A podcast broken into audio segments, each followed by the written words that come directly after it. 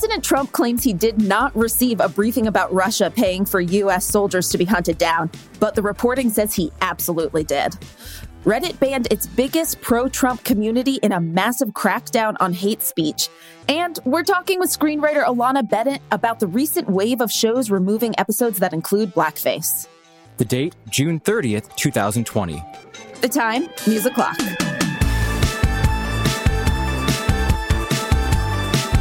Hey everyone, I'm Hayes Brown. And I'm Casey Rackham. Welcome to News O'Clock. Casey, it is like the gloomiest of days right now in New York City. Please tell me something good that's happening out there in La La Land. Oh, I'll tell you something good. I just got Birkenstocks. oh, really? that that's like the highlight right now. Say I mean, more. it is. Tell me there's, more.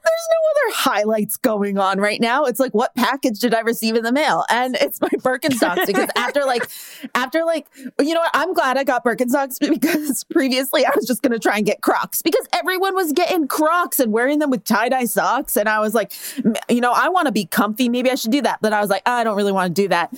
So I ordered Birkenstocks. They are white. They are beautiful. And I mean, also just so everyone knows, buying white shoes was a, uh, obviously an awful mistake because they're gonna get dirty. But I wanted them. Anyways, I gotta tell you, I've only owned them for three days, but I'm like, my feet feel real great right now, and I also love it because as like a femme-looking bi woman, it's really hard to tell I'm queer. So you know what? Look at my shoes, baby. Bright white neon sign right here. Take it all in, everyone. Take it in. You know what? I'm a little envious right now, but I I, I support you and your new arch support. And oh god. also, you guys, everyone listening, I promise this is not a Birkenstock ad, but Birkenstocks, if you're listening. All right, as fascinating as your new Berks are, time for the headlines I think y'all should know about. First up, the White House reportedly knew about Russia paying militants to target U.S. soldiers in Afghanistan as early as last year. The White House spent most of yesterday trying to downplay reports that they knew about Russia's deal with Taliban linked militants, using wiggle words to say that the president had never been directly briefed about it before. But despite Trump's denial, he was not only briefed in a written presidential daily briefing in February, the Associated Press also says he got multiple briefings about it last year, including one from former National Security Advisor John Bolton. Russia has denied the allegations because, of course, they did. Several Republican members of Congress went to the White House yesterday for a briefing about the intelligence underlying the claims. Today, it'll be the Democrats' turn, and I, for one, cannot wait to see how differently the two sides see things. Also, the coronavirus surge continues to leave states scrambling to roll back their reopening efforts, even as the CDC worries that it may be too late. The world hit 500,000 coronavirus deaths yesterday. Nearly a quarter of those have been in the US, despite only having about 5% of the world's population. Arizona Governor Doug Ducey issued one of the most sweeping reversals yesterday, reshuttering gyms, water parks, movie theaters, and bars in an attempt to stop the spread. But as a top CDC official said yesterday, unlike in other countries where cases can be traced and isolated because they've tamped down on the virus, the US has, quote, way too much virus across the country for that right now, so it's very discouraging. Now, Republican leaders are outright defying the president and promoting wearing masks. Even Senate Majority Leader Mitch McConnell implored people to mask up in a speech on the Senate floor yesterday.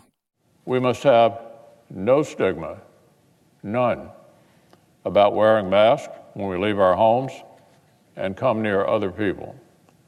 Wearing simple face coverings is not about protecting ourselves, it is about protecting everyone we encounter. Can we talk about how ridiculous it is that you just said Republican leaders are outright defying the president and promoting masks as if that's a bad thing to do? You know, like that's a that's crazy. I I think it's a great thing to do. In fact, I'm entirely for it. I think it's a weird thing that they haven't been until now. I think that it's uh, impressive that the president still apparently does not want to be seen wearing a mask because he thinks it'll make him look bad, and that's what people have been going with until this point. I'm I. It's so weird to say this, but good on Mitch McConnell good for him actually saying like no no people please it's not about you just do the thing will people listen to him no Also, I haven't checked in with you or anyone else from New York about this, but what is the vibe right now about coronavirus? Because I mean, New York is presumably doing a little bit better than California right now, right? Yeah. Uh, the vibe is cautiously smug at this point. I'd Oh, put it. great. Uh, Love it. That's just so we all know that's New Yorkers like level all the time. So I mean, it's true. So things are getting back to normal. things are back to normal. I, I do want to say it's it's bad here. I want to say the vi- the vibe is back to early April. People are getting scared. It's it's like a, it's a really big deal. Um, you know, people are saying like we didn't want a second wave. It's like this isn't a second wave. This is the first wave that people that the government did not react to properly. And now we're in this situation where, like, I think we got into this place where we were like, okay, now we can meet in groups of four outdoors with our masks on, on and off, and we'll feel safe. And now it's like people are back indoors and don't want to risk it. And it's scary right? That's that what you just described is the vibe in new york where people are like okay we've done the thing. We have we shut down right. We are all wearing our masks. You go out and you see people in masks. But there are like clumps of people who are not doing the thing. The difference i think being that uh, our bars are still shut down. We were just about to reopen sit down restaurants like next monday. We were like nope we're gonna hit pause Nope. on that. After So- Florida and California. It's like, nope, nope. nope we are we've been we have done this song and dance and we hate this tune so we're Yep. sitting this one out is the vibe right now. So casey what is popping up though on your corner of the internet? Okay, I literally cannot stop thinking about how apparently Christopher Nolan doesn't allow chairs on his movie sets because he's an actual monster. Anne Hathaway dropped this knowledge when chatting with Hugh Jackman for Variety's Actors on Actors video series. And most of their conversation was about their time working on Les Mis together, but they eventually got to talking about directors they both worked with. And that's when Hathaway reminded Jackman that Nolan does not allow chairs on set. According to Hathaway, Nolan's reasoning for the chair ban is, quote, if you have chairs, people will sit. And if they're sitting, they're not working. The comment, of course, got people online, especially film critics, really concerned about how ableist that rule is. yeah it sounds it like i'm sorry but people need to sit like especially like christopher nolan doesn't work with all young actors. Some of them are like up in years. Like did he not let michael caine sit down when filming the batman trilogy? Okay, well, apparently it was later pointed out that the rule only applies to principal actors, as there are pictures of extras and crew sitting on Nolan sets. So, I mean, yeah, maybe there was not a chair for him. I just think that phrasing of it, you know, if they're if they're sitting, they're not working. That it's that's toxic. I agree. Like sometimes you have medical conditions, especially if you're an actor and your body is like been broken by doing X number of movies in X amount of time. So sometimes you need a break. So I don't know. That just encourages, it feels like people pushing themselves far beyond their limits, like the way that method actors do and all that weird shit. It's just like, I'm sorry, people take care of yourselves out there, but not in that weird LA green juice kind of way. Crystal homeopathic healing. You dunked on New York. It's my turn, okay? It's my I- turn. Whispers, I had a green juice this morning. In your Birkenstocks, you stereotype. I'm sorry. Okay, so also in the internet, which has been crazy, is that there's a huge shift on Reddit after the site banned hundreds of its online communities yesterday for hate speech, including the biggest pro Trump subreddit. So earlier this month, Reddit CEO Steve Huffman announced that the company was rethinking its previous say whatever you want, it's all free speech stance to better allow for moderators to deal with hateful comments and racist language. Now the site has officially updated its content policy to ban hate speech. Yesterday's purge included a subreddit called The Donald, which has been the home base for Trump fans on Reddit since he first became a candidate in 2015. It's also where most of the pro Trump memes that have made it to Facebook and Twitter were first posted. And Reddit also deleted thousands of other subreddits, most of them inactive, but they also took down the subreddit devoted to leftist podcast Chapo Trap House, which until yesterday had 160,000 active users. I think that it is about time that Reddit did this. Um, they've been making moves towards getting rid of some of the like truly awful, like gore and pure racism, like subreddits over the years. But this step to ban the Donald is a really good one.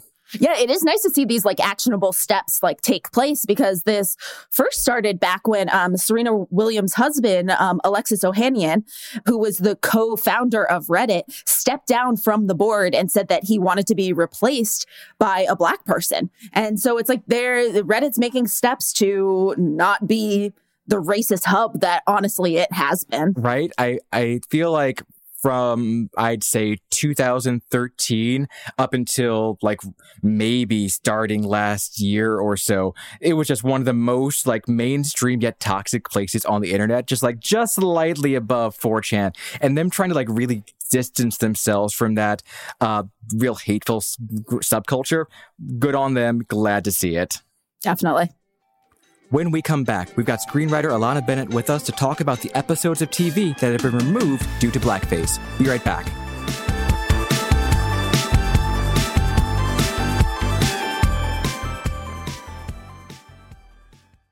At SheFit, we're tired of hearing new year, new you, fat burning secrets, and lose weight fast. The only thing you need to lose is self doubt. The body you're in deserves respect, love, and support support you're not getting from your current sports bra. It's time to experience the only sports bra that actually does its job and outperforms the most popular brands on the market. It's time to feel real support from SheFit. Save $10 today at shefit.com slash 2022.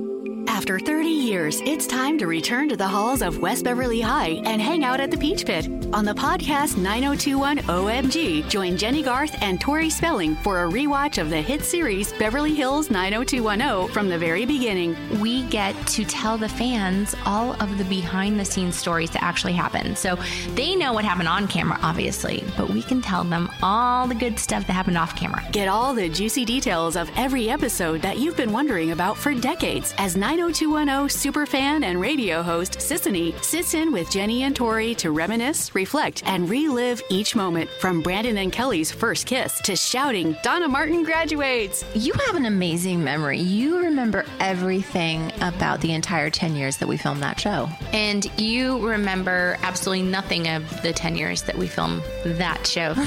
Listen to 9021 OMG on the iHeartRadio app, Apple Podcasts, or wherever you get your podcasts. Hello, hello. Hey, I don't know if you heard, but my podcast, Checking In, has been nominated for the NAACP Image Award in the category of Outstanding Lifestyle and Self Help Podcast. I'm grateful for the nomination. I, I almost didn't even do a podcast because I was just wondering there are thousands of podcasts out there, and why is my voice needed? But a nomination from the NAACP lets me know that um, I made the right choice. And I encourage you to do, don't worry if there are thousands of something out that you want to do. No, nobody has your sauce. So listen, you can still vote. Go to vote.naacpimageawards.net. You have until February 5th, um, 9 p.m. Eastern Standard Time. And please listen to my podcast. We're a part of the Black Effect Podcast Network on the iHeartRadio app or wherever you get your podcasts. Thank you for checking in.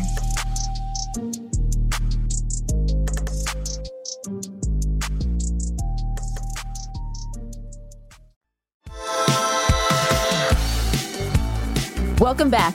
It started with 30 Rock, then Community, then The Golden Girls. In the last few weeks, we've seen show after show pulling down old episodes for having jokes that use blackface. Today, we're having a conversation about all of this with Alanna Bennett. She's a staff writer for the CW show Roswell, New Mexico, a former BuzzFeed staffer, and a friend of the show. Thank you for being with us, Alanna. Thank you for having me. So, I guess the big question we have to get at is should these shows featuring blackface be taken down from the internet and syndication? And Alanna, I know you've tweeted a bunch about this recently. What do you think about the decision to take down, let's start with those episodes of 30 Rock? Yeah, I feel kind of conflicted about it. I see that people are trying to do, everyone's looking at themselves right now. They're trying to see what they've done that has been potentially racist. They're trying to maybe be a little more anti racist when it comes to 30 Rock specifically, it felt a little strange to me, if only because there's a lot of good that Tina Fey has done in her work. There's also a lot of stuff that people have called her out for racially. Yes. including uh, entire storylines on Kimmy Schmidt that mm-hmm. could be construed as brownface, uh, bad uh, indigenous storylines with white people playing indigenous characters. Yep. Um, and it feels the the the pulling of the blackface for that one specifically felt like trying to preserve a legacy as opposed to trying to uh, actually address what is at the root of it. And are you are you actually listening to brown people and black people or, or are you just trying to cover your ass, basically. yeah, you're, you're trying to cover your ass. Right. Yeah. One of the episodes that was pulled, especially, was uh, Jon Hamm. He did a cameo uh, for their live show, and he did blackface as a parody of an Amos and Andy bit, which was like a famous blackface, like minstrelly show back in the early days of television and radio. But so, what do we think they should have done instead, if not pull them down? Right. I, I mean, I think there's a couple different options for that. Like when you when you turn on old Looney Tunes cartoons. I think you told me this. Hayes. I did actually. so I'm so I am I am stealing from you on your own podcast. Um, but they have they have disclaimers being like this was made in a different time. This these have different racial caricatures that you know we can't necessarily stand with. I don't know that a show made like within the last decade can necessarily be like this was made in a different time. Mm. We were so innocent, but it can be like the creators or the studio or whoever has makes the decision to put those disclaimers on has since done some reflecting and thinks differently about what is in here. Or it could be a content warning being like this episode contains blackface do with that what you will. Right. This this makes me think of honestly just speaking about disclaimers of this past season of um, drag race. So there mm, was right. an incident there was an incident of sexual assault with one of the cast members that came to light during the beginning of the season. And it, they did remove they did edit out this one drag star from it but they also at the beginning and the end of every episode include a disclaimer about why that happened. And I think that's very important because if you go back and just watch that season, then you're like, oh, you would never know this one drag star existed in it. But instead, it's like, this is why they weren't there. Yeah, I think that's important. I think it's important as we learn to be more anti racist to acknowledge where we haven't been or where it gets more murky, where it's like, this is commentary. Is it good commentary? Mm-hmm. How many black people were in your writer's room? How many black people were in your writer's room and actually had a say in anything, how things were done? Did you listen to them? Like, I think it's important to make it so that we uh, yeah, we're including apologies. Right. I, we're including like rethinking. Is it becoming a knee jerk thing though? Is what I'm really con- mm-hmm. concerned about and curious about because I mean, two of the ones after the 30 Rock episode, there was an episode of the Golden Girls where uh, two of the characters were doing like mud clay treatments, and one of them made jokes like, "We're not actually black," and like, "Can't use charcoal on your face," right? So the, don't get those pores. but then on the other, uh, and then there was Community where it was their D- Dungeons and Dragons episode where one of the characters shows up playing a Drow, which is a black dark elf, and he's in blackface, and everyone immediately calls him out in fact, Yvette Nicole Brown's character immediately says, Are we just going to ignore this hate crime happening right here? and I don't know. I thought that was a good use of it. So I'm curious what you guys think. Should we should creators be looking back at all episodes in recent memory where blackface was used and just automatically pull them down or should or is it going to be more case by case? Personally, I feel like it might be culturally dangerous to just erase more like modern uses of blackface than to just like be like let's talk about this. Because like in, in the community one for example yeah that they're pointing out this is a hate crime and they're and the way that the character does it is in a way that college kids do it all the time without thinking. Like college kids are still having those parties like where where the theme is just cultures or they're or they just choose uh it wasn't that long ago that julianne hough was uh, that character from Orange is the New Black and was and darkened herself to be that character for Halloween. Like I think uh, we right. need to keep those conversations in culture of actually when you do this it's really messed up and you need to be aware of when you are putting certain things on your face and you think it's just a costume that it actually has different connotations but if we erase that from the conversation our culture has a very short memory. We have to keep some things relevant because we forget everything. and I think a lot of people feel that way. I mean, correct me if I'm wrong, but is there anyone who's straight up applauding this decision, especially uh, uh, black people? Not that I can think of. I can't. I'm really struggling to think of any what any reaction I've seen online that was like, "Wow, good for them." I am so proud of this moment that we finally got those episodes taken out of syndication. I saw one person in my mention who who basically said that who who did appear to be a black woman. I say appear because you never know what the Russians are doing. she appeared to be a black woman, and she and I trust that she was a black woman, and she said that she does just want them gone. So I mean, there are different perspectives on it, but like I don't know, like we all write about culture here like we we witness these things and we see how easily people forget and just slide into bad habits. And it feels like we're just putting band-aids over huge histories that can't be contained that easily. And what do you think about any tv or film regulations going forward? Do you see a world in which that happens should it happen? I think uh, i'd be very curious what what they do going forward because especially there was like last week it was like was like all the NBC sitcoms specifically had had yeah. blackface. Mm-hmm. so I have questions about that. Even just like like sure, all of those people are comedy writers who want to push boundaries and say stuff about things, but also what does that say about your execs at the time? Being like, yeah, let, us exactly uh, check on another blackface. Yeah, I want to. When you say like push boundaries, you know, I feel like you have a lot of you have a lot of white comedians who come back after they've maybe included a joke with blackface or another racist joke, and they're like, oh, or I'm just pushing comedy boundaries, and I'm like, are you? I'm of the mindset that mm-hmm. that's the lowest form of comedy. Mm-hmm. Yeah. It's interesting you point out that they were all NBC shows because I had not made that connection till now, but it makes sense just given based on like who, what networks produce what kind of shows. Like CBS mm-hmm. is like the very like wet oatmeal level of comedy. Oh. Everyone enjoys yeah. this blandness. ABC is owned by Disney, and so they have to be v- mm-hmm. relatively family okay. friendly. And then there's but NBC. hey, for CBS, I think that's really interesting because that's actually a tweet I saw that was like, why are we getting rid of all of these like things from these comedy shows and stuff like that. It's like, sure, fine, do that. But what I want to focus on is CBS and all their cop propaganda. Mm, you know? That's true. also, the CBS thing reminded me that, like, it's also we're pulling down lots of blackface episodes. How I Met Your Mother in like the 2010s had a full yellow face episode, mm. just Jason Segel just in full horrendous yellow face. And it's like, what do you do with that? Like, I want people to know that those creators thought that was okay, mm-hmm. and and I want them to have to think about it. I don't necessarily want to rewatch it, but I want it there. well, Alanna, thank you so much for joining us today. It's been a great conversation. Thank you for having me for my daily rant. It's been great. Before we go, it's time for Meanwhile on the Internet. And this is a bit more of a somber one than normal. Last year, police in Aurora, Colorado killed a young black man named Elijah McClain during an arrest. McClain was a violin player and, by all accounts, a kind and gentle young man.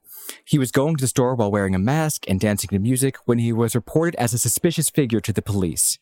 The officer tried to restrain him and injected him with ketamine. McClain stopped breathing and was declared dead soon after. There's a new investigation into his death after his story was resurfaced and went viral earlier this month. Last night, a violin vigil organized by Sean Bennett took place in New York's Washington Square Park. Bennett led other violinists as they played together in McClain's memory.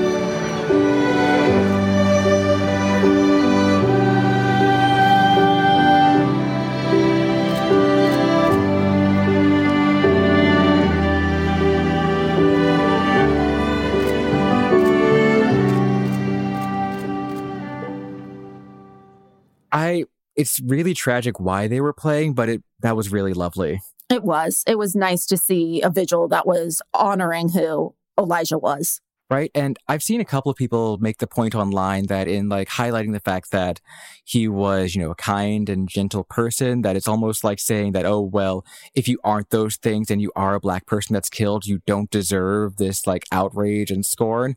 But I, I think it's okay to say that this is who he was and to note that I don't think that dis- discounts other people's experiences, you know? Definitely not. I feel like this is honoring his life and introducing him to so many people who didn't know who he was and You know, I've so, seen so many people online saying, I wish that he could play violin for my cats. Just, I mean, it is just very sweet. If you get the chance today, listeners, go check out more videos of the vigil on Instagram or TikTok. Sean Bennett's Instagram handle is at underscore Yozart underscore. It's worth your time. That's it for today. Join us tomorrow when we talk to infectious disease epidemiologist Julia Marcus about how we can get COVID 19 under control, even as some people refuse to wear masks. And remember, the show is not sponsored by the fine people at Birkenstocks, but it could be. Give us a call. Be sure to subscribe to News O'Clock on the iHeartRadio app, Apple Podcasts, or wherever you go for your sound stories. And please take the time to leave us a rating and a review. It helps us figure out what you like about the show versus what you love about the show. And remember to set your alarm so you never miss an episode of News O'Clock.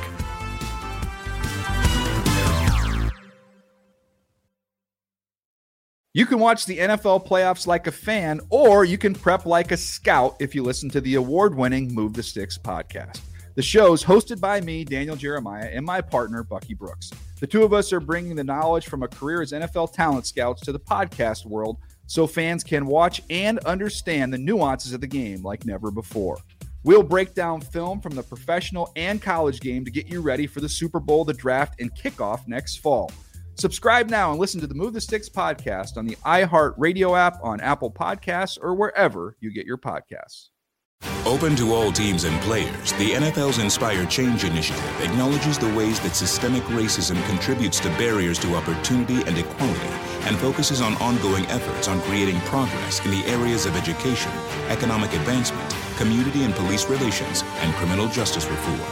To learn more about the NFL's commitment to ensuring a more equal and just future, text NFLIC to 635 635. It takes all of us to advance social justice.